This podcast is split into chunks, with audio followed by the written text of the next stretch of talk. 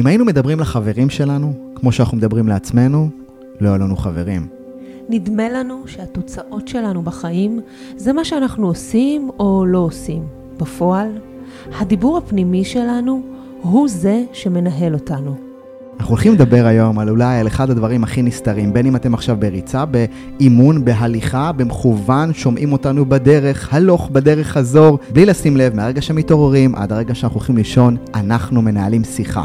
שיחה פנימית בינינו לבין עצמנו, ולפעמים אין לנו מושג כמה השיחה הזאת מעצבת את גורלנו, ולכן בפרק הזה נשים פוקוס מאוד מאוד מדויק על מה לומר לעצמנו כשאנחנו מדברים לעצמנו, איך לשיחה הפנימית שלנו יש כוח מטורף לעצב את גורלנו, איך עושים את זה, מה המודל המנטלי שליב, אשתי ואני עובדים איתו, גם באופן אישי וגם עם הלקוחות והמתאמנים שלנו והאנשים שאנחנו עובדים איתם, ואיך כל הדיבור הפנימי הזה יכול לשרת אותנו לעבר תוצאות וחיים טובים יותר. ברוכים הבאים לפודקאסט סודות האנשים הבריאים בעולם, פודקאסט על תזונה, תודעה ובריאות אופטימלית. אני ליב עזריה. וכהאקרית של בריאות אני חוקרת את האנשים הבריאים בעולם. את מצטייני הבריאות שמאריכים חיים באנרגיה גבוהה ובתפקוד אופטימלי עד יומם האחרון. את מסע המחקר שלי אני מפגישה עם מדע אריכות החיים המיטבית, ובכל פרק אביא את העקרונות לפיצוח קוד ההפעלה של הגוף בצורה פרקטית ופשוטה, כדי שגם אתם תוכלו לקחת את הגוף שלכם לרמה הבאה. סודות האנשים הבריאים בעולם מתחילים עכשיו.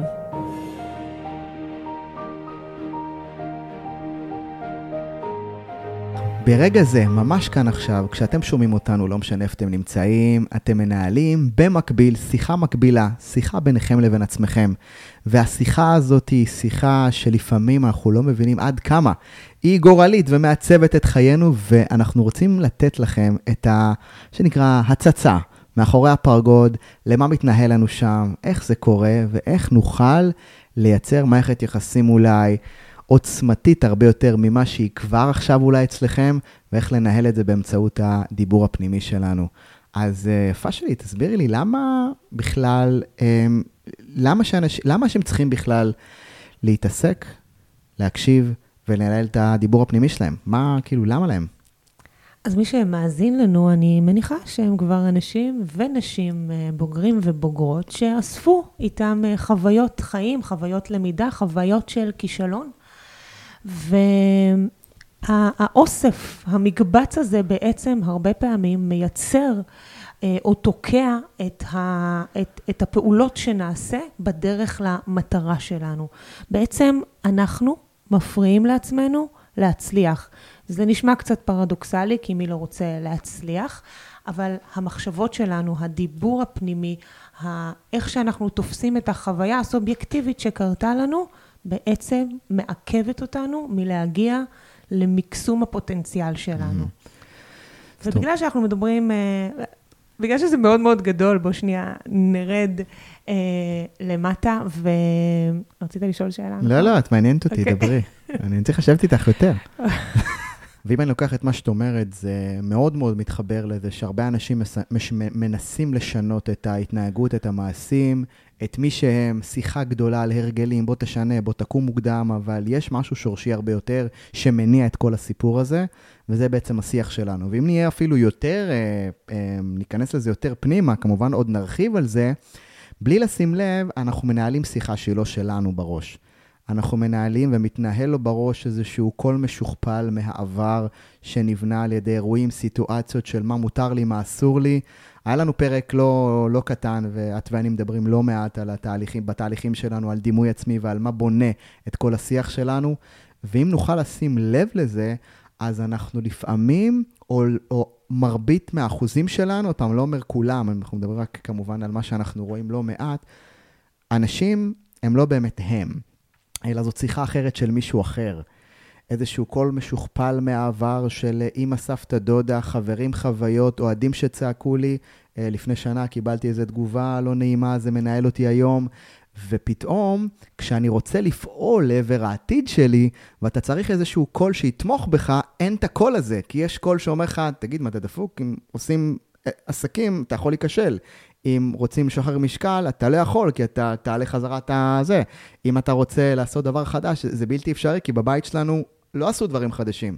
ואז פתאום הדיבור הפנימי, הוא דופק אותנו כשאנחנו רוצים לצאת לדרך, לעשות דברים חדשים, לעשות ממש איזשהו אה, אה, מהלך שמשפר את העתיד שלי. ואז לאן אנשים הולכים? מנסים לשנות את ההתנהגות, הולכים ונרשמים לחדרי כושר, והולכים ולוקחים אה, מתכונים ותפריטים, והולכים לשמוע כל מיני אה, חוקים לאיך להתקדם, אבל הם לא משנים את התכנות הראשון שהוא בעצם בא לידי ביטוי ב, בשיחה הפנימית. אז תוכלי לשתף לנו מה אולי המקור שממנו התחלת לעבוד על המקום הזה? שנייה לפני המקור, אני אוסיף גם שהרצון שלנו בעולם uh, תחרותי והישגי, וממקום שבו אני רוצה להיות המחליטה הבלעדית על חיי, יש לי, אני שמה הרבה מאוד משקל על שליטה על התוצאה. Mm. ואם התוצאה היא לא קרתה כמו שרציתי, אז פה, פה הדיבור הפנימי שלי מתחיל לחבל, ו, ושם קורה המקום הזה המאוד מעכב. תחשוב על זה רגע. אנחנו בטוחים שאנחנו מתעוררים בבוקר ואנחנו אלו שמנהלים את המופע הזה שנקרא החיים שלנו. כשבפועל, מי שמנהל את המופע הזה, זה אותו יצור שנמצא בתוכנו, אותו דיבור פנימי שהוא למעשה אוסף כל חוויות החיים שלנו, האוסף של הפחדים שלנו ושל הכישלונות שלנו, ושל מה שאמרו לנו ונצרב לנו במוח. ובעצם כל הדבר הזה נמצא שם, והוא רק מחכה לרגע הנכון כדי לתת את הקול שלו. והרבה פעמים כשאנחנו רוצים, רוצים להשיג יעד או מטרה בחיים, אנחנו באים אליה מאוד מאוד ככה על פני השטח. אני רוצה לשחרר משקל, תני לי תפריט, אני רוצה לעשות, אה, לראות מה יש בתפריט, מה לאכול בבוקר, צהריים וערב, וזהו, ומפה אני יודעת אה, איך זה עובד. ופתאום מגיע שלב שהנקודה הזאת לא עובדת. והיא לא עובדת כי אין לך כוח רצון, או כי את לא מספיק חזקה. היא לא עובדת כי באיזושהי נקודה שהרגשת שטיפה את חלשה אולי מול איזשהו פיתוי, או שפתאום התוצאה היא לא מה שרצית, מיד מגיע אותו דיבור פנימי, שהוא בעצם אוסף של החוויות שלך, ומספר לך למה את לא יכולה, למה לא תצליחי, למה זה לא המקום. ובעצם מפה מתחיל כל הדבר הזה. השיח הזה בין מה שאני רוצה לבין מה שאני חושבת שאני חושבת על עצמי. ואת הפרק הזה אנחנו מקליטים בעקבות אולי אחד הספרים שעבורי הם היו השראה גדולה, ואפילו נתנו לי איזה מודל אה, שפיתחתי כשאני עובדת עם הנשים שלי. ובעצם הספר נקרא The Inner Game of Tennis של טים גלווי. הוא נכתב אי שם בשנות ה-70, ובעצם טים גלווי היה מאמן טניס שהבין שההצלחה של שחקן טניס נובעת מהיכולת של השחקן לנהל את המחשבות שמעכבות אותו מלהצליח. בעצם לנהל את המלחמה הפנימית שמתחוללת אצלו בראש. כשהרעיון המרכזי הוא שבדרך כלל, בדרך להגשמת כל מטרה, אנחנו מפריעים לעצמנו. להגיע למקסום של הפוטנציאל, למיצוי היכולות שלנו. ולמה זה קורה? זה קורה בגלל שאנחנו מנסים לשלוט בפעולות שלנו, במקום לתת לגוף שלנו לעשות כמיטב יכולתו, תוך כדי התבוננות. שקטה, מרוכזת, ממוקדת ולא שיפוטית בתוצאה. אז מה אני אגיד לך? זה ספר מרתק, ואנחנו ככה ידענו להוציא ממנו את כל, ה, את כל, את כל הטוב הזה. ובעצם טים מתאר בצורה ציורית את מה שמתחולל אצלנו בראש, אצל כל אחד ואחת שמאזינים לנו, כשאנחנו רוצים לעשות איזשהו שינוי. הוא מסביר שלכל אחד ולכל אחת ישנם שני כוחות שפועלים כשאנחנו עושים פעולה או רוצים להשיג איזושהי מטרה. ואני ככה מבקשת מהמאזינים עכשיו לדמיין שבתוך הראש שלהם, בתוך הראש שלנו, שלי ושלך, ישנם שתי דמויות, מין אישיות כפולה כזאת שנמצאת אצל כל אחד בראש. ולכל דמות בסיפור הזה ישנם מאפיינים בולטים משלה. לשני הדמויות האלו יש שמות. השם הראשון זה Self 1, והשם השני הוא Self 2. כל אחד מהדמויות האלו הוא חלק טבעי והכרחי בתוכנו. אנחנו, הוא נמצא אצל כל אחד, אין, אין רק אחד שיש לו רק Self 1 או רק אחד שיש לו Self 2. כל אחד משרת אותנו באיזשהו אופן. וכדי להבין את הדמויות האלו, ככה בואו נתחיל אה, לפרוט ולהבין אה, מי אלו. אז הסלף וואן זה בעצם הדמות הראשונה בסיפור שלנו. זו דמות שהיא חושבת, מבקרת, שולטת, היא כאילו, היא, היא דמות הישרדותית. זה כמו האימא הפולניה, הדמות ששופטת אותי על כל ביצוע, על כל תוצאה בחומרה רבה. כשהשגתי תוצאה טובה, היא מיד תיקח איזה קרדיט על, ה, על ההצלחה, וכשהשגתי תוצאה שהיא אה, לא טובה בעיני עצמי, היא מיד תבקר אותי ותתנער מאחריות. זו דמות שרואה אותי רק בנקודה הספציפית הזאת, ולא על איזשהו רצף של תהליך. היא לא רואה את התמונה כולה מלמעלה. ואני רוצה לה שנבין שהדמות הזאת, בבסיס שלה, היא לא דמות רעה בסיפור שלנו. היא פשוט הישרדותית ורוצה להגן עלינו כדי שלא ניפגע. הדמות השנייה שנמצאת בתוך הראש שלנו נקראת Self-2. זו דמות אינטואיטיבית עם יכולת למידה גבוהה. היא לא שיפוטית. היא מלאה בחמלה ובעיקר סומכת. זו דמות שהיא דמות יצירתית, מרגיעה, היא סומכת עליי ועל הבחירות שנכונות לי. הדמות הזאת היא דמות אינטואיטיבית, שלא אכפת לה מה אומר הסביבה, היא פועלת מתוך אינטואיציה פנימית, מה נכון לי, לא מה נכון, לא מה נכון אה, לחברה שאעשה, אלא מה נכון לי. שתי דמויות בתוך, בתוך אישה או איש אחד. עכשיו, נשמע על פניו, סבבה, דמות אחת מנסה להגן עליי, ודמות אחת מנסה להיות מאוד מאוד אינטואיטיבית. אז מה הבעיה בין שתי הדמויות האלו שנמצאות בתוכנו? הרעיון הוא שאין כימיה בין סלף 1 לסלף 2. בשביל להבין את זה, אנחנו רוצים להבין שכשאנחנו נולדים, אנחנו מונעים מתוך אינטואיציה בריאה. תינוק או ילד קטן, הוא נולד עם איזושהי סקרנות מולדת טבעית, ללמוד, להתפתח, ליפול, לקום, להכיר את עצמו, להכיר את העולם, ומתוך המקום הזה הוא פועל. אם ניקח רגע לדוגמה תינוק שרוצה ללמוד ללכת, אז הוא מתחיל בזחילה, ומהזחילה הוא עומד, ואז הוא רואה שהוא לא ממש סגור על העמידה, אז הוא נופל, ושוב פעם מנסה, ושוב פעם אולי לוקח שני צעדים ו- ונופל. ובפעם החמישית שהוא לא מצליח, הוא לא אומר, איזה אפס אני, נכשלתי מלא פעמים, אני לא, הקטע הזה של הליכה זה לא בשבילי. הוא לא פועל מתוך המקום הביקורתי והשיפוטי, הוא לא פועל מתוך סלף וואן, הוא פועל מתוך סלף טו, מתוך המקום הזה של באתי ללמוד איך לעשות את הדבר הזה, גם בפעם החמישית והשישית, בלי ביקורת, בלי האשמה. עושה את זה מהמקום הנקי וה, אה, אה, וחסר השיפוטיות. זה למעשה, מה שנקרא, נעים מאוד, self-to. אה, מעניין לך? מאוד. ככל שאנחנו גדלים, אנחנו מתחילים לשים על עצמנו הרבה מאוד שיפוטיות וביקורת. וככל שאנחנו מנסים ונכשלים או לא מצליחים, כמו שאנחנו רצינו או כמו שהתכוונו, אנחנו מתחילים למלא את המיכל הזה שנקרא הגוף שלי בהאשמה, בביקורת עצמית, בשיפוטיות. אנחנו מתחילים לדבר אל עצמנו במילים שאולי לא היינו מעזים לומר לבן או הבת שלנו, או אולי אפילו לחבר או חברה טובה.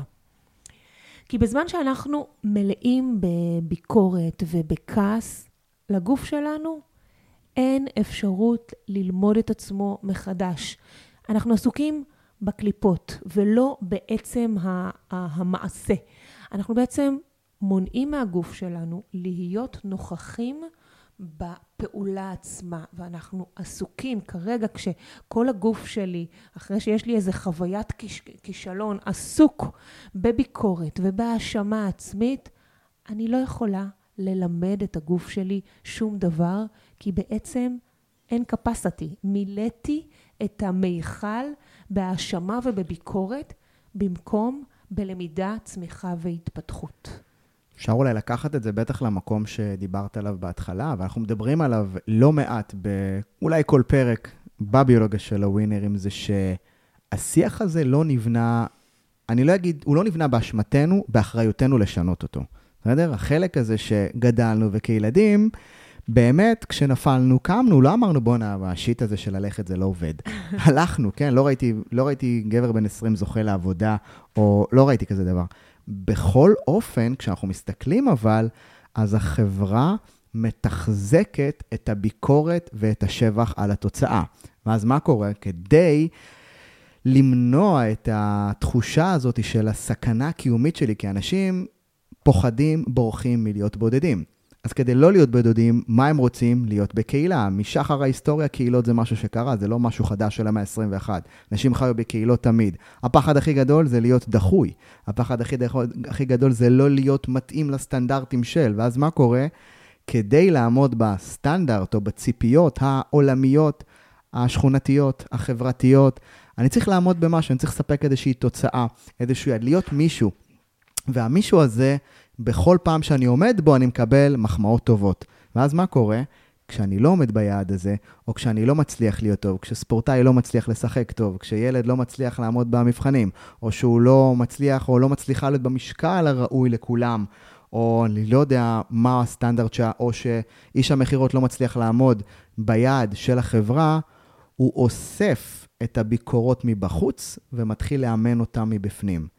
ואז השיחה הפנימית שלי, ונגעת בזה הכי נכון, ותכף אולי נתמקד באיך, איך את עושה את זה, זה שיחה שהופכת להיות, היא לא שיחה שלי בכלל, היא שיחה שאני רוצה לומר לעצמי, כי אני בטוח שביקורת על תוצאה תוביל אותי לביצוע יותר טוב, ואז בלי לשים לב, אנחנו לא אלה שמדברים עם עצמנו, אנחנו טייפ ריקורדרים, מקליטי עולם, מקליטים את כל החוויות, את כל התסכולים, אנחנו חלילה לא מקליטים תשבוכות, מקליטים אך ורק את כל הביקורות, את כל מה שאמרו עלינו. מתוך 700 מחמאות יפות בפייסבוק, אני אקלוט את ה-741, את ההוא שאמר לי, לא, תשמע, אבל זה לא בדיוק מה שאתה אומר, ועם זה אני אלך. ואז אנחנו פשוט לוחצים פליי על אותה הקלטה, ומשכפלים את החוויה הזאת של הביקורת. עכשיו, אין בעיה עם להשתפר, אין בעיה עם uh, ל- לשים את עצמך במקום מדויק, ובוא תראה, פה עשית טוב, פה עשית לא טוב, אבל אנחנו מתוכנתים להרגיש רע עם עצמנו, אנחנו מתוכנתים למצוא את החלק, ה, הנקודה השחורה על, ה, על הנייר, והכי קריטי פה, ובזה נגעת. אולי גם כאנושות, כן, אנחנו מתוכנתים למה עוד לא השגנו. ואנחנו לא עוצרים רגע כדי לשאול את עצמנו, רגע, לאן הגעתי, ולחגוג את ההצלחה הזאת. זה עוד מאפיין של סלף וואן. בדיוק. שהוא, mm-hmm. שהוא למעשה אותו אחד שכשהצלחת במשהו, אז הוא, הוא, יגיד, הוא ייקח את הקרדיט על ההצלחה הזאת, אבל מיד גם ייתן לך את הספק, יפתח לך איזה פתח כן. לספק. מדהים. סלף וואן הוא כל כך כל כך ערמומי. ברגע שנצליח במה שהוא אומר, יואו, כפיים, אלוף, איזה תותח, אבל אתה שומע, חייבים לעמוד ביעד הבא, אחרת אתה גמור. זה איזשהו קול שהוא כאילו כמו הקזינו תמיד מרוויח, הוא תמיד מרוויח, כן? בהצלחות זה אני, בהפסדים זה אתה. סלפון הוא כל כך כל כך אנוכי, אמרת את זה הכי נכון, הוא לא אישרה. אבל סלפון זה החלק בתוכנו שהוא נותן ההוראות. ונותן ההוראות הוא זה שתמיד, כאילו, זה, זה, זה כמו המנכ"ל הזה, שכשהחברה מצליחה, אה, זה אני המנכ"ל, כשהוא מפסיד, זה העובדים. זה כמו השחקן או המאמן, שכשהקבוצה ניצחה, הוא האלוף, הוא הוביל את הקבוצה, כשהקבוצה הפסידה, השחקנים לא טובים, ואנחנו חייבים להבין שמערכת היחסים הזאת זה, זה, זה שיקוף מטורף שעד כמה נוכל להגיע רחוק או לא. ואם אנחנו מדברים, אז, אז איך, קחי אותנו קצת פנימה יותר, איך, איך כל המערכת יחסים בין סלפון לסלף טו בא לידי ביטוי. אגב, רק נקודה אחת שחשוב להבין, ב, במקרה שלנו, אם אנחנו לוקחים את עולם הספורט, Self 1 זה בעצם החלק שנותן את ההוראות בראש, Self 2 זה הגוף, זה האינטואיציה, זה היכולת, זה הפוטנציאל הטבעי שכבר יודע לצאת, רק מה מפריעים לו, כמו שאמרת. זאת אומרת, אם self one קצת היה שותק, self two עושה את העבודה מדהים, אבל הוא לא יודע לשתוק, כי הוא חייב להצדיק הצלחה. ו self 1 רוצה להצדיק הצלחה, ומרוב שהוא רוצה להצדיק את התוצאות, הוא חייב לתת הוראות נונסטופ. תעשה ככה, תעשה ככה, תבוא לפה, תבוא לפה. דמייני שחקן, ולא צריכים להיות אף אחד שחקן או ספורטאי כדי להבין את זה. דמייני, ועכשיו אנחנו בזמן אולימפיאדה, וזמן שספורטאים מספרים על האתגרים המנטליים שלהם, והם אומרים שהראש שלהם לא מפסיק לעבוד. מי מדבר? סלף 1. כשאתה מנצח, איך מתחזקים. כשאתה מפסיד, איך משתפרים. מה אומרים עליי במדיה, איך זה נראה. שיח מטורף, עינוי שלם, או חוויית אה, עונג מטורפת, השאלה איך מנהלים. מכאן אלייך. אז אולי, כדי שבאמת אה, נבין את זה קצת יותר, אה, יותר מה, מאיך שדיברנו על זה בצורה מופשטת, אולי אני אתן דוגמה. ו- והכי קל לי לתת דוגמה דווקא מהאזורים uh, שלי, בשביל להמחיש איך, uh, איך פועל uh, באותה סיטואציה, איך פועל סלף 1 וסלף 2. Um, אז ניקח פלונית, נקרא לה, איך נקרא לה? נקרא לה נועה. נועה זה טוב? נועה כן, זה לא, טוב. לא מכירה, נועה זה, זה טוב. אז ניקח את נועה. נועה היא בחורה מבריקה, אדריכלית מבוקשת. היא מצליחה בכל תחום, היא הישגית. חוץ מהנושא הכאוב הזה, על המשקל. בכל פעם שהיא מתחילה תהליך של שינוי, היא מוצאת את עצמה מחבלת בתהליך ולא מצליחה. שוב יום ראשון, ושוב פעם נועה לוקחת החלטה שזהו, ממחר אני בדיאטה. אז היא לוקחת את ההחלטה הזאת ומתחילה את יום ראשון, והיא אוכלת כמו שצריך, ארוחות טובות ומזינות, אה, ארוחת בוקר וארוחת צהריים, ומגיע אחר צהריים, שזה כזה נקודה שהיא קצת אקוטית להרבה מאוד אנשים, כי שם האנרגיה אה, צונחת, והרבה פעמים הריכוז לא נמצא בשיא. והיא אומרת לעצמה, טוב, אני לפני שאני הולכת למשמרת שנייה, אני עוצרת רגע לאסוף לי קפה. והיא אה, אה, מגיעה להר קפה הקרוב אה, לעבודתה, והיא מחנה את האוטו, ותוך כדי היא מקבלת שיחת טלפון, והיא יורדת מהאוטו ובדרך אל בית הקפה עם הטלפון ביד. בינתיים היא, נכ... היא, היא עומדת בתור, אבל מה שקורה שם בתור זה שאחד, היא נמצאת בהסחת דעת, שניים, היא מתחילה להריח את הריח המטורף הזה שיש בהר קפה, אתה מכיר? של המאפה קינמון המטורף הזה. ממש שקדים על זה, גומר לאנשים את החיים. כן, סליחה. עכשיו, נועה... סלפון שלי דיבר רגע. היא לא התכוונה לאכול מאפה יחד עם הקפה. אבל הריח והסחת הדעת, ופתאום סלף וואן אומר לה, נו, מה אכפת לך? מאפה קטן, הרי אכלת בוקר טוב וצהריים מצוין, ועבדת היום כל כך קשה, מגיע לך להתפנק. אכלת מצוין, אז משהו בקטנה לא יהרוס או יכבה לך. קטן, תקחי את הקרואסון הקטן ולא הגדול. אז אותו, ו- ו- ונועה בינה לבין עצמה, כן, לא, כן, לא, ותמיד כשיש שיח של כן, לא, כן, לא, הכן תמיד ינצח. התור מגיע, ושואלים אותה מה היא רוצה, ומה לדעתך היא לקחה? את השקדים, את הקינמון ואת הקפה. אז היא מזמינה לה קפה ומאפה. נועה, שלא התכוונה לאכול מאפה יחד עם הקפה, אוכלת אותו במהירות, כאילו שאף אחד לא יראה אותה עכשיו. גונבת אותו. ממש ככה, כי בינה לבינה היא לא הסכימה שהדבר הזה יקרה. היא הרגישה שהמאפה הזה ניהל את הבחירה שלה. היא לא באמת נהנתה אה, מה, מה, מהעונג הזה של לאכול את הקורוסון, היא הייתה עסוקה בלאכול משהו, אני פותחת גרשיים, אסור מבחינתה. ומיד כשהיא מסיימת לאכול, זה היה ממש במהירות האור, מי מגיע שוב? סלף וואן, חברנו. אבל הפעם הוא מגיע בכובע השוטר. תראי אותך, איזה חלשת אופי. כמה את מסכנה, את לא עומדת ב, ב, בהבטחה של עצמך, את לא עומדת במילה שלך מול עצמך. סלפמן, אתם זוכרים? אמרתי שהוא ערמומי. הוא תמיד ייקח קרדיט על ההצלחה שלך, ותמיד תמיד יתנער מאחריות ויאשים אותך כשלא מצליח לך. עכשיו, נועה, בנקודת זמן הזאת, היא מלאה כבר בשיפוטיות ובביקורת על עצמה. רגשות האשם, ההלקאה העצמית, לא מאפשרים לנועה ללמוד שום דבר חדש. היא עסוקה רק בחוויית הכישלון ובמחשבות איך יכול להיות ששוב פעם אני לא עומדת בהבטחות שלי מול עצמי. אוקיי? תעשה פאוז. ניקח את אותו סיפור עם נועה ונחזיר אותו רגע אחורנית אל אותו דרך בדרך הביתה היא עוצרת לקפה, הריח של המאפה קינמון עורר אצלה את החושים, וגם ההסחת דעת של הטלפון. היא קונה את הקפה, ונניח שבאוטומט היא כבר קנתה את אותו מאפה. וכשהיא מסיימת את ה... לאכול את המאפה, אז אולי היא תתאכזב מזה שהיא לא עמדה במילה שלה מול עצמה. אבל כאן, במקום להלביש באוטומט ארגזים של ביקורת, של שיפוטיות, היא מאירה את סלף-טו, אותו חלק אצלה שהוא חלק בוחר ולומד, ובודקת מה היה שם הטריגר לזה שהיא לקחה את המאפה. מה קרה שם? אולי זה חוש הטעם, אולי זה הסחת הדעת עם הטלפון, אולי זה האוטומט הזה שמנהל אותה כל כך הרבה שנים, ואף פעם היא לא עצרה ללמוד אותו מחדש. בשלב הזה, שאכל, שהיא אכלה כבר את המאפה, ויש לה מקום וטווח למידה ללמוד מה קרה שם, יש לנועה פוטנציאל למידה מטורף. היא למעשה יכולה ללמוד את עצמה בתוך הסיטואציה, מתוך משוב על החוויה שקרתה לה. אבל למה שום דבר לא הולך לנועה? למה היא מאוד הישגית ובכל תחום אחר הכל הולך לה ודווקא עם המשקל לא? כי היא לא עסוקה בללמוד את עצמה, דווקא בנקודות הזמן שבהם, פותחת גרשיים, היא נופלת.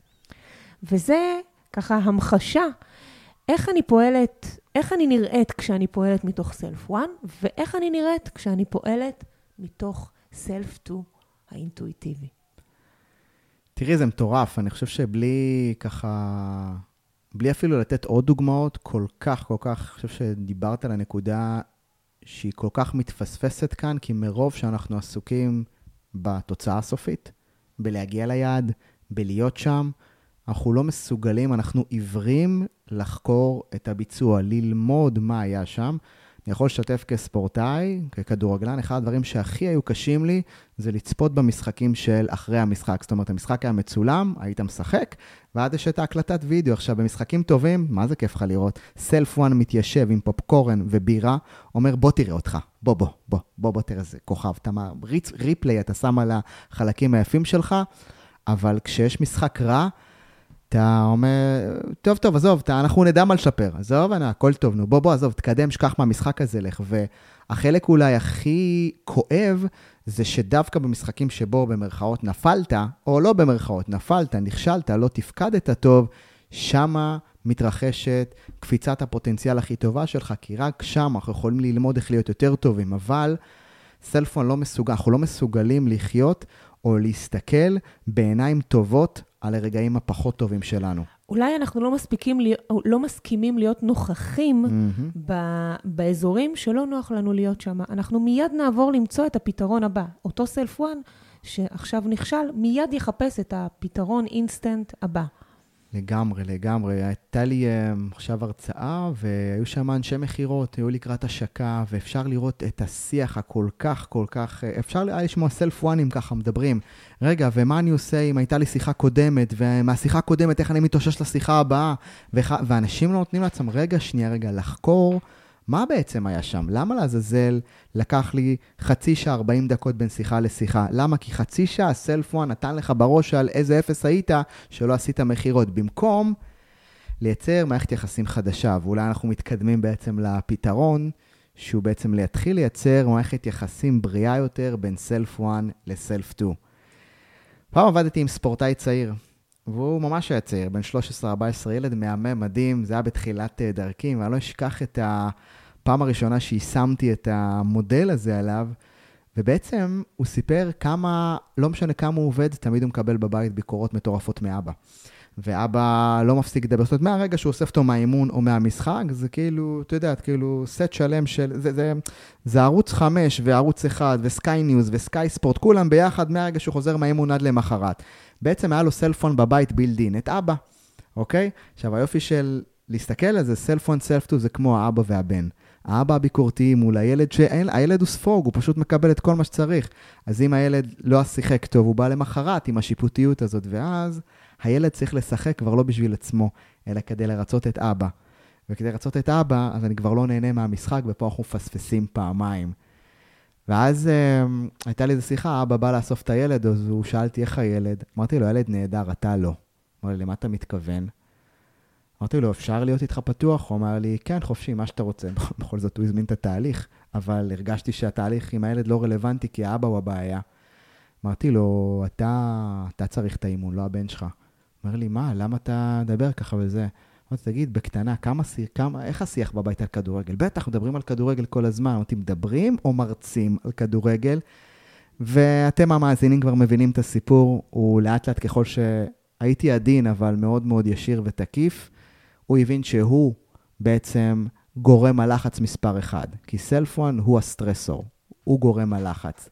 וברגע שהוא התחיל להירגע, באופן טבעי, תוצר לוואי של השקטת סלפואן זה um, שיפור הפרפורמנס שלנו כבני אדם. ואנחנו רוצים להבין שסלפון תמיד יהיה שם, אמרת את זה, הוא חלק בכל אופן כל כך שעזר לנו להתקדם, ששומר עלינו, שלא נמות, שלא ניפול אם הוא יראה, שהוא ייקח אותנו, זאת אומרת, אבל סלפון מונע מאיתנו צמיחה. אז אבא התחיל לשתוק באופן יזום, זאת אומרת, באופן קטע טוב, ופתאום האמא נהייתה שמחה. היא אומרת, וואו, הוא שותק לי פה, והילד יותר, והילד יותר טוב, והילד יותר טוב במגרש, אז פתאום נהיה איזשהו שיח. עכשיו, אני רוצה שנחשוב איך לוקחים את מה שנתנו כאן, כדוגמה אמיתית מהחיים. זה ממש מעניין, הדוגמה הזאת שנתת, כי למעשה, פה אתה מדבר על ילד ומבוגר, mm-hmm. אבל למעשה, כשאנחנו מבוגרים, תמיד יהיה בנו את הילד לגמרי. האינטואיטיבי, mm-hmm. ואת אותו מבוגר אחראי, שתמיד יעשה לנו את הנו-נו-נו, תמיד יבקר אותנו, תמיד יהיה אה, שיפוטי. והקטע הוא שכשאנחנו רוצים להתחיל ולעשות משהו, כשהכול הולך, אז אנחנו עפים על עצמנו, וכשלא הכול הולך, אז המוח שלנו כבר ימצא את הסיבה למה זה לא עובד לנו. זה אותו סלף וואן, הוא יגיד לנו שזה לא הזמן הנכון, זה לא התקופה הנכונה, הוא יגיד שזה כבר, ניסיתי את הכל וזה, וזה לא עבד. וככל שאנחנו גדלים ומאירים יותר ויותר את סלף וואן, שק האמונות כבר מעצב את הזהות שלנו, והביקורת הזאת וההלקאה העצמית, הכל הופך להיות בעצם אנחנו. מדהים. מדהים. ומה? אני אגיד לך מה, זה, זה בדיוק מקפיץ לי את ה, אחד המשפטים בספר, שאני לא אשכח אותו, שמבחינתי הוא באמת אבן דרך לחיים. הוא אמר, טימי גלווי שם ככה מציין, ואני ככה אתן פרפרזה של המילים, הוא מדבר על זה שאולי הדבר הכי חשוב שאנחנו צריכים לעשות, זה לא ללמוד דברים חדשים. You don't need to learn new things, you need to unlearn the fucking habit that you had. ואם נחשוב על זה, אנחנו לא צריכים ללמוד עוד דברים, אנחנו צריכים, מה שנקרא, לעשות control Z, control Z זה אחורה, נכון? במחשב? אני לא יודעת, אנחנו במקים. במקים זה command Z, כן, אל תתנסי, ממי, אל תספרי להם שאנחנו ב... ואם יש משהו שאנחנו צריכים לעשות, זה לשחרר את ההרגלים, את האמונות, את ההטבעות, את אותם מקומות שהם למעשה מפריעים לפוטנציאל הטבעי שלנו כבר להביע את עצמו החוצה. אה, קפצו אליי לפייסבוק, יש שם איזשהו אה, סרטון שכתבתי עליו. אה, במקור שלנו אנחנו שיא הפוטנציאל, וזה המהות של השיחה הזאת. במקור שלנו אנחנו שיא הפוטנציאל. הגוף שלנו, התודעה, אנחנו יודעים איך להצליח. זאת אומרת, קחי ילד, תני לו ללמוד סינית בגיל 2, הוא ילמד סינית. בתוך כמה שנים הוא יהיה זה, זרקי ילד ב... ב, ב לא משנה איפה, בספרד, בזה. הוא יודע ללמוד להיות מצטיין. אבל אז, כשהסלפון תופס יותר שליטה, אנחנו כבר לא כאלה, אנחנו צריכים לספק, אנחנו צריכים לעמוד בתוצאות, וזה יוצר את הסטרס. לכן, כשאתם מסתכלים על עצמכם, מה שאנחנו רוצים לתת לכם כאן זה לא כלים ללהיות יותר טובים. אתם כבר יודעים להיות איך יותר טובים. שם המשחק הוא לא להפריע לעצמנו להיות הטובים שאנחנו כבר, אוקיי? אמ, אז, אז דיברת על זה בתוכניות שלך, ולקחנו את זה גם אה, בטח אה, לא מעט פעמים, את ההבנה הזאת שכשאנחנו נפצעים וכשאנחנו מקבלים שריטה, אנחנו לא כזה מרפאים את הפצע, הגוף יודע לבד לעשות את זה. אנחנו פשוט צריכים לא להפריע לו, לשים קצת יוד אולי, לא צריך, פשוט לתת למקום space והוא יגליד לבד. אותו דבר עם מימוש הפוטנציאל שלנו. אנחנו יודעים לעשות את זה בצורה משמעותית, אם רק נסכים ללמוד את התהליך. רק נסכים להיות באמת בראייה לא שיפוטית ולהסתכל באופן בריא על הדברים, והכל מתחיל באורך שאנחנו מנתחים בשיחה הפנימית שלנו כל, אה, כל רגע ורגע. כל חוויה שאנחנו, mm-hmm. שקורית לנו בחיים. כי בסוף בסוף, אין לנו, יש לנו שליטה, אין לנו שליטה על מה שנראה בחוץ. אה, אותה נועה, היא הייתה, אם היא לא תראה את הר קפה, אז היא תראה את, לא יודעת, איזה עוד... אה, את בית קפה אחר, נכון? אל אז תגידי היא בית תראה את קפה. דברי אמיתי, חנות נעליים, די, אל תהיי זה, קחי אותנו ל... אז היא לא תראה ארומה, אז היא תריח את הריח של הפופקורן. היא, היא לא יכולה להימנע מהגירויים Mm. החיצוניים. הדבר היחידי שהיא יכולה לעשות זה לנהל את אותה בחירה פנימית שלה. את, את מהממת, רגע, אני מזכיר לך משהו שנייה רגע. דמייני רגע עכשיו שהיא רואה את, ה... את הקרואסון, ואז היא נזכרת באיזשהו סרטון יוטיוב, שאיזה מישהו צורח עליך ואומר, אנשים ווינרים לא מוותרים לעצמם, הם חזקים, הם לא נופלים, רק לוזרים נופלים. ואז היא אומרת לעצמה, כן, כן, כן, כן, זה הסרטון הזה. ועדיין זה סלף וואן. זה עדיין האגו שלך אומר שאתה לא יכול ליפול. זה עדיין החלק בתוכך שלמד שאנשים אלופים לא נופלים. למה? כי אם אתה לא עושה מכירות אתה לוזר. לא, אם אתה לא עושה מכירות לא למדת יותר טוב איך למכור. אם אתה לא מנצח זה לא כי אתה אפס ואין לך כישרון, אלא כי לא למדת איך אולי לתפקד יותר טוב בתנאי לחץ. אז לפעמים סלף וואן בא ומתחפש בתור המנטור שכביכול בא להניע אותך, זה שצורח עליך ואומר לך שאתה אפס כי אתה לא מצליח. אז חשוב לשים לב גם שהשיח הפנימי שלנו זה לא אותו אחד שדוחף אותנו. סלף וואן כשהוא רגוע, הוא עוזר לך להתקדם וללמוד בלי מאמץ, בלי מאמץ נפשי. ואם אותה נועה, מהממת שלנו, הייתה לא לוקחת את הקרואסון, אבל חיה באיזשהו חסך מטורף בגללו הקרואסון, זה לא באמת לחיות מתוך סלף טו. זה בדיוק, זה בדיוק מה שמביא אותי למקום הזה שאנחנו לא נגד קרואסונים. בוא נגיד את זה כאן. לגמרי, כן. דגים, לחם, מה, איך, איך שואלים אותנו, תגיד, בטח אשתך, אתה לא אוכל בבית, אה? אני אומר להם, תבואו לדג של שישי בצהריים, המרוקאים, הלחם והחלות, אתם לא תצאו אלינו מהבית. אומרים לי, לא, לא, לא, אין סיכוי, אשתך לא עושה זה. אבל מה שרציתי לומר זה שאנחנו לא נגד קרואסונים, זה העניין איך אני אוכלת את זה, איך זה מתקבל אצלי בגוף. אם אני אוכלת את זה ממקום של סטרס, יש לזה גם השפעה ממש על, על המטאבוליזם שלי. או שאני אוכלת את זה מתוך אה, אה, הנאה, מתוך מקום שבו אני נהנית מכל ביס, מה, מהטעמים שיש לי בפה. אני בעצם בוחרת, לא, Mm. מה שנקרא, לא הקרואסון בחר בי, אלא אני בוחרת. וזו בחירה מתוך סלף טו, עם כל המשמעויות שלה. אז בואו נלך לפרקטיקה. איך האלופים שלנו, ששומעים אותנו, כל אחד יכול להתחיל להשתמש במודל הזה, בשיחה הפנימית בצורה טובה יותר, כדי ליצור שיפור התנהגותי בביצועים לעבר המטרות שלנו. איך, איך מתחילים לנהל את הקולות האלה, את 1, סלף 2, את השיח הפנימי שלנו? תתחילי לתת לנו קצת... אה, אז אני חושבת שהדבר הראשון של, אה, שאני רוצה לעשות בפרקטיקה, זה קודם כל להבין שיש בתוכי שתי דמויות, סלף 1 וסלף 2. בחלק הזה אני רק רוצה להבין ולדעת שאני מזהה אותם, ולדעת מאיזה חלק אני פועלת בכל סיטואציה נתונה. מבחינתי אולי זה השלב הכי חשוב. כאן אף אחד לא צריך לעשות שום דבר חוץ מלהתבונן על עצמו כמו צופה מהצד. ועכשיו, כשאתם כבר יודעים את המאפיינים של סלף 1 וסלף 2, יש לנו אפשרות לראשונה לדעת אה, מאיפה אנחנו בוחרים, וגם להבין מאיפה אני יכולה לבחור אחרת. זה לא אומר שהקול הביקורתי, אותו סלף 1, לא יגיע או, או לא ינסה להפריע. ואני אגיד לך משהו, בעודי מקליטה את הפרק הזה, אני שומעת את סלף 1 אומר לי, תגידי, את מי זה באמת מעניין הסלפים הזה שלך? כן, תוך כדי. אבל תוך כדי ההקלטה, אני פשוט חוזרת פשוט לדבר ולהשמיע את הקול שלי, והנה שוב, אני מרוכזת בפעולה עצמה. אז אני חושבת שזה הדבר הראשון. והדבר השני, הוא בעצם להתחיל להסיט את תשומת הלב שלי, אמ, להתחיל להסיט את תשומת הלב מסלף 1, תגדיל בצורה טבעית את סלף 2, כמו שאנחנו מורידים את הפנס אה, ומאירים עליו חלק מסוים, אז החלק אה, מסביב יהיה כבר חשוך יותר. אם נזכיר עוד פעם, אולי בפעם האחרונה, את אותה נועה עם המאפה קינמון, זקנה מעשית, עלתה, עלתה 15 קילו רק בפרק הזה. אם היא הייתה כבר מודעת להתנהלות שלה ומה מפעיל אותה, מיד כשריח הקינמון מגיע, אז היא לוקחת נשימה עמוקה. גם צריך לנשום, אני בלחץ בתור, בתור איתה שם בארץ. אז היא לוקחת נשימה עמוקה, היא מבקשת קפה באוטומט, ואולי לוקחת גם בקבוק מים, ולא מאפשרת לשיח של סלף 1 לשלוט בה.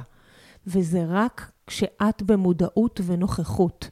ושוב פעם אני אומרת, שלא תבינו לא נכון, אני בעד מאפה קינמון, אם בוחרים אותו מסלף טו, בלי הלקאה עצמית, בלי ביקורת, הוא אפילו לא משמין ולא גורר אחריו אה, אכילה בלתי נשלטת. זה, זה מדהים באמת, כאילו, את אומרת בעצם שהכוונה הפנימית לפני הרכישה, לפני המעשה, לפני האכילה. היא הרבה יותר חשובה, מה, או תשפיע משמעותית על העיכול ועל אם זה ישמין או לא ישמין. חד משמעית. זאת אומרת שגם אם אני אוכל משהו בריא, אבל אני אוכל אותו מתוך סלף וואן, מתוך באסה, מתוך באסה, מתוך אני קורבנות, חייב לאכול את ה... את מתוך ה- מסכן. כן, אני חייב לאכול את השקדים האלה, וזה, אם אתה אוכל אותו מתוך מסכנות, אתה תעלה במשקל?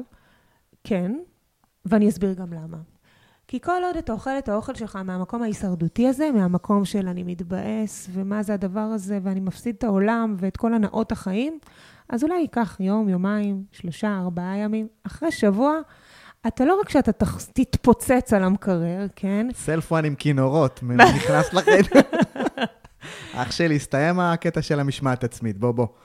אז בוודאי שהכוונה, אז הבנו, הכוונה הפנימית כשאנחנו אוכלים, אם אני אוכלת ומבינה, אני תמיד אומרת שאני ואתה אוכלים מהראש. אנחנו מבינים, ויש לנו כוונה פנימית, אנחנו ממש מבינים מה זה עושה לנו ברמת, בתאים, אנחנו ממש יכולים לדמיין אה, איך זה משפיע על התאים שלנו, ובוודאי שהכוונה הפנימית היא, היא משפיעה על המטאבוליזם שלנו, ועל, כן, גם על המשקל שלנו. לגמרי. אני חושב שאם אפשר לתת איזושהי הקבלה או עוד העמקה על שני הדברים שאמרת, אז אחד, זה הזיהוי, שתיים, זה איך אנחנו בעצם מגיבים. אז אם ניקח רגע את המודל בספר, שבעצם אפשר לראות איך טימי גלווי מדבר או אימן אנשים אה, לפעול בצורה מקסימלית, כי בעצם התת כותרת של הספר זה The, The Classic Guide for Peak Performance, כן? המדריך הקלאסי לביצועי C. ואם נחשוב, הוא עשה אולי דבר גאוני והוא מהראשונים, זאת אומרת, כולם שאלו אותי פעם באיזושהי, אה, הקלטה של פודקאסט, תגיד, האימון המנטלי זה קטע חדש, תגיד, מתחברים לזה?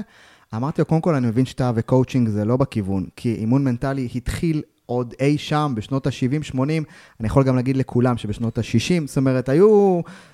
עולם האימון המנטלי החל בעולמות הספורט הרבה לפני שקואוצ'ינג ייעוץ החל והתחיל להיות משהו מהסיפור הזה, וזה היה מצחיק לראות, כי האופן שבו אנחנו מנהלים את השיחה הפנימית שלנו, החקירה של זה התחילה אי שם מזמן, וטימי גלווי עשה דבר מדהים, כי הוא דיבר על משהו שהיום הוא הפך להיות uh, ממש אחד הכלים שאנחנו עובדים איתם. אז, כדי להתחבר לשיא הפוטנציאל שלנו, טימי גרלוי מדבר על שלוש מיומנויות. המיומנויות שאנחנו צריכים לעבוד עליהן הן המיומנויות הבאות.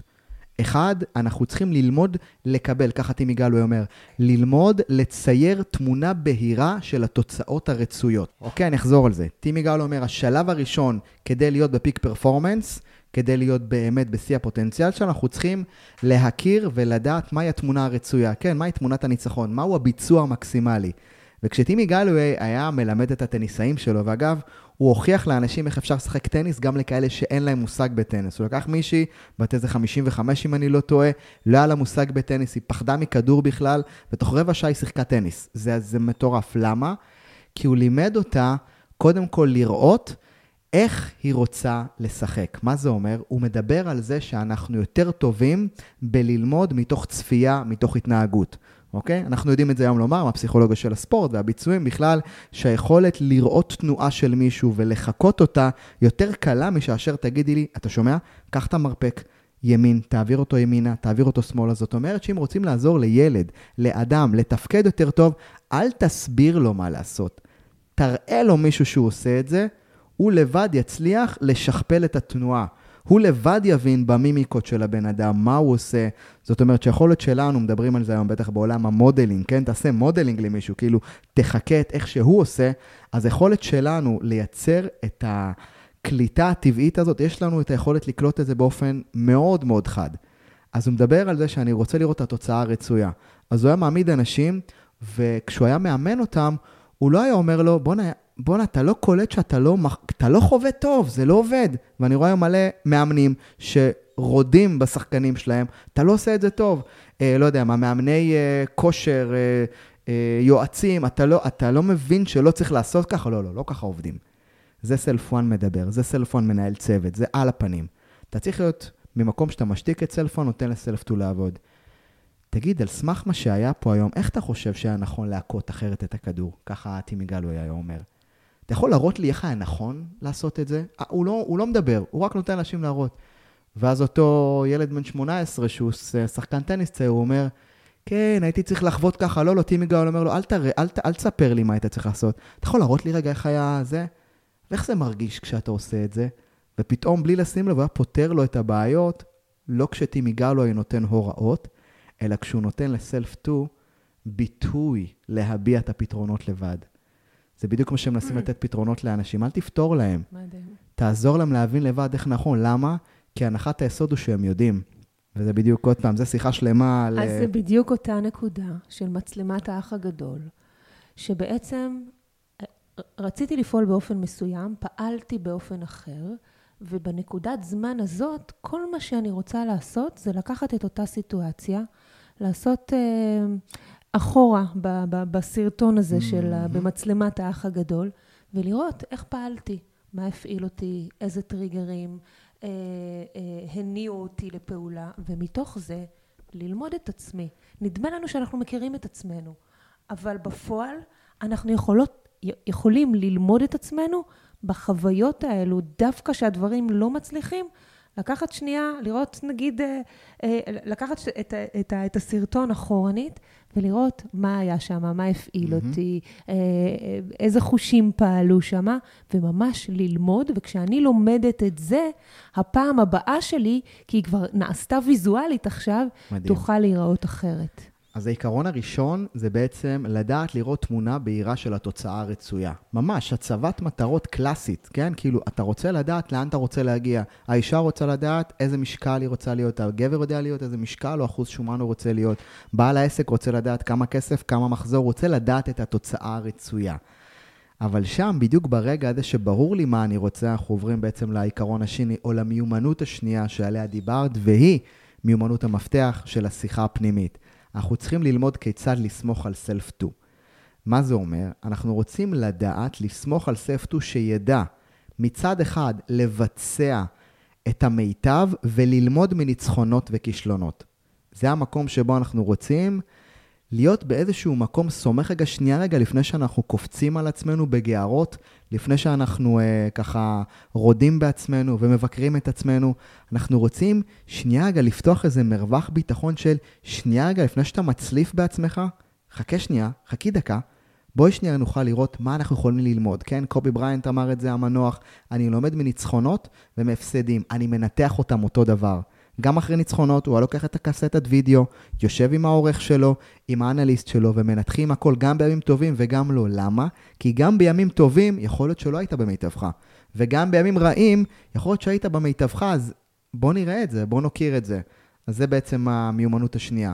ללמוד לסמוך על סלף וואן ולתת לה בעצם את האפשרות לחוות למידה מניצחונות ומהפסדים. מימים של נפילות ומימים של הצלחות. אתה רוצה להגיד עוד משהו על זה לפני המיומנות השלישית? מה שאת רוצה. לא. לא? כי המנועית השלישית היא אותו, מה שנקרא, כובע נוסף, וזה בעצם ללמוד לחיות במה שהוא קורא לה un-judgmental mentality. אוקיי? לחיות מתוך מנטליות לא שיפוטית. זה לצפות במה קרה, במקום לצפות בכמה טוב או רע זה קרה. כך הוא אומר. מדהים. מה קרה זה העובדות. אם זה טוב או רע זה הפרשנות. ואנחנו כל כך טובים בלפרש מה זה אומר, את ההשלכות של זה על העתיד. אם אכלתי את הקרואסון, נגמר לי הסיפור, הכל או כלום, מחר דיאטה חדשה, ואם חלילה לא הייתי טוב במשחק, אז אני אפס ומת העולם, ואם לא מכרתי, ואם לא ניהלתי טוב, אם לא הגעתי ליעדים שלי, אז השיח הפנימי הזה הוא קטלני בצורה לא נורמלית. אז אם ניקח את זה, אחד, תדעו מה אתם רוצים, תמונה בהירה. שתיים, תסמכו על סלף וואן שידע ללמוד מטעויות ומהצלחות. ושלוש, תלמדו להנמיך את סלף וואן. הרעיון הזה של להפסיק להסתכל על מה זה אומר ולהתחיל להסתכל על העובדות. מה קרה?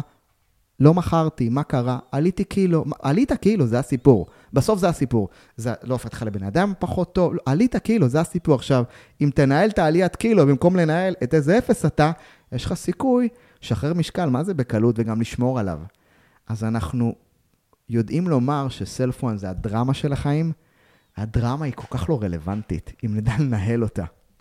ונכון. בעצם, ברגע שניתחנו את הסיטואציה, מתוך ראייה שהיא לא שיפוטית, כמו בסעיף מספר 3 שלך, בעצם הלמידה כבר נעשתה. מדהים. הגוף כבר זוכר. מדהים. התאים שלנו כבר זוכרים.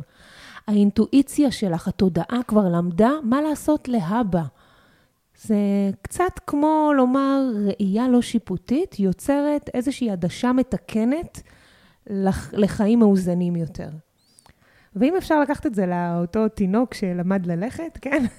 וממשיך לנסות ובאופן לא מודע נותן לגוף לגלות דרכים חדשות לעמוד על הרגליים ולייצר את צעדיו הראשונים, כך גם אנחנו. יש לנו, בכל אחד ואחת מאיתנו, מנגנון למידה טבעי, והמטרה שלנו היא לא ללמוד עכשיו דברים חדשים, אלא להחזיר אותנו כל הזמן למנגנונים המולדים שבנו, שיודעים לקבל את ההחלטה הנכונה שתהפוך אותנו לאנשים ולנשים שאנחנו רוצים לגדול להיות.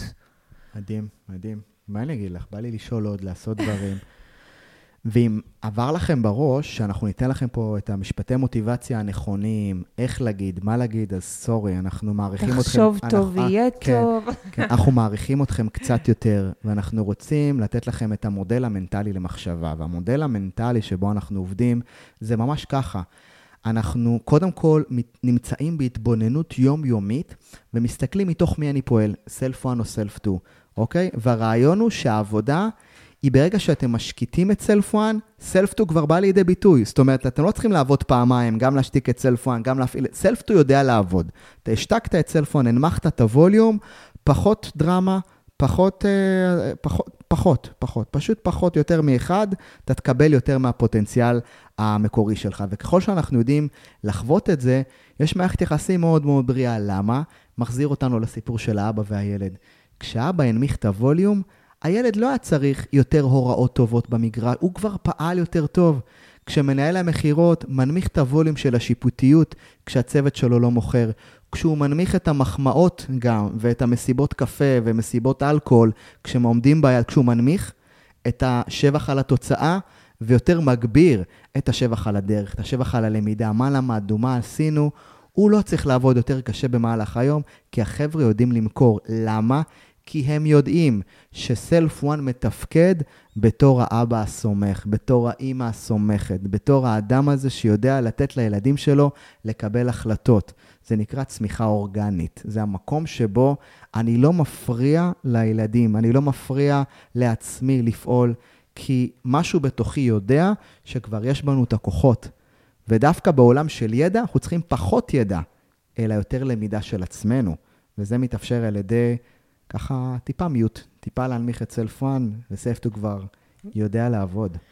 אז אני אגיד באופן אישי שעם השנים גיליתי שככל שאני מנסה פחות, אבל סומכת יותר ומאזינה בתשומת לב גדולה יותר ושיפוטית פחות, ככה התוצאות מוצלחות הרבה יותר, בלי הרבה מאמץ ואימונים. אני מסיימת, או אנחנו מסיימים עם ה, את הפרק הזה. מה, כבר מסיימים, כבר זה. סלפון שלי לא רוצה לסיים, מה תעשי? מה תעשי עכשיו?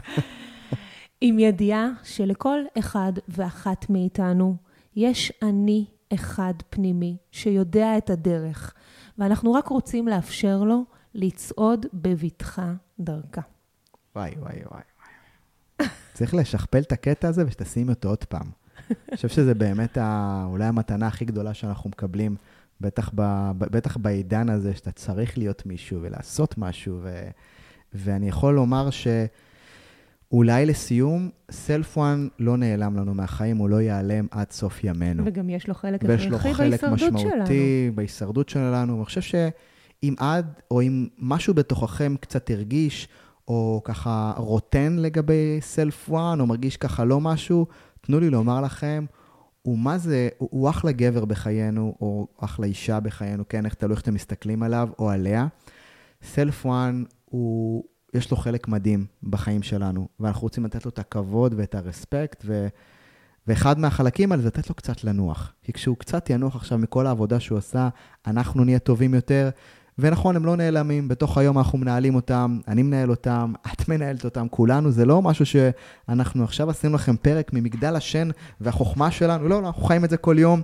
וכששאלו אותי, תגיד, איך אתה מייצר פרק כל שבוע וזה, אז אני אומר, כי אני עובד נורא קשה לתת לסלפון לצאת, כי אין לי כוח לעשות 400 טייקים. גם אם אני רוצה, אין לי זמן לעשות את זה, אז הכל חייב להיות בטייק 1, גג 2. אז מתחילים לדבר ויוצאים, כותבים את הנקודות, ומשהו בתוכנו צריך לסמוך.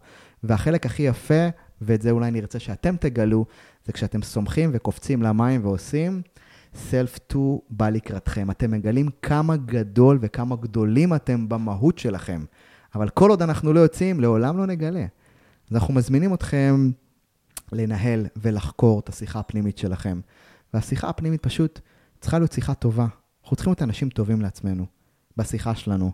וכמו שהיינו רוצים שהילדים שלנו ידברו לעצמם, או אלינו, ככה אנחנו רוצים להתחיל לאמן את זה, להתחיל לדבר אלינו. אז שלב ראשון, תפסו את עצמכם על חם. מי עובד עכשיו? מי מדבר? self 1 או self 2? זה החלק הראשון, step 1. step 2, ליב נתנה אותו, להתחיל לנהל ולזהות את המקומות שבהם self 1 לוקח שליטה, ושם לבחור להנמיך. והדרך להנמיך את סלף 1 הוא באמת לאפשר לעצמנו התבוננות לא שיפוטית. ולחיות שם זה באמת אולי המתנה הגדולה ביותר שלנו, לתת לעצמנו את האישור הזה להיות אנושיים. ומכאן, אני, אשתי, סלף 1 שלנו, סלף 2 שלנו, כולנו כאן, באמת מודים לכם על uh, עוד uh, פרק שאפשרתם לנו להיות באמת uh, בזמן שלכם, בחיים שלכם, לקחת חלק, ובכל רגע שאתם עושים את זה, בכל רגע שאנחנו uh, זוכים באמת לקבל מכם את הפידבקים המדהימים, גם ברשת וגם ברחוב, שזה הכי כיף. שאפשר קצת לצאת ולראות אנשים שמדברים איתנו ומספרים לנו על הפרקים. 75 פרקים, ורק הפרקים איתך מעניינים אותם, תדעי לך, כאילו, רובם לפחות. ומהמקום הזה אנחנו באמת uh, רוצים לאחל לכם ימים טובים. ימים של uh, חברות אמיתית ביניכם לבין עצמכם, ימים של עיניים טובות, ימים שבהם תזכו להרמוניה מטורפת בין סלפון לסלף 2, כי העולם זקוק לפוטנציאל המדהים שלכם. ואני רוצה באופן אישי, אשתי היפה, לומר לך תודה שהשקעת מזמנך היקר לשבת איתנו, שתף אותנו בשיחות הפנימיות שיש לך ואיך שאת עובדת. אתה יודע איך אני נהנית. ספרי לי, מה זה? אני נהנית בשיגעון. אז אנחנו נייצר עוד פרקים, כי אין לך ברירה. היה לי כיף גדול, מדהים. להסתכל, לשמוע אותה, יכולתי לשבת שעה ולעשות את זה, אבל הסלפון שלי קצת עבד פה. אלופים, שיהיה לנו באמת שבוע מדהים. אנחנו נתראה בשבוע הבא בעוד פרק.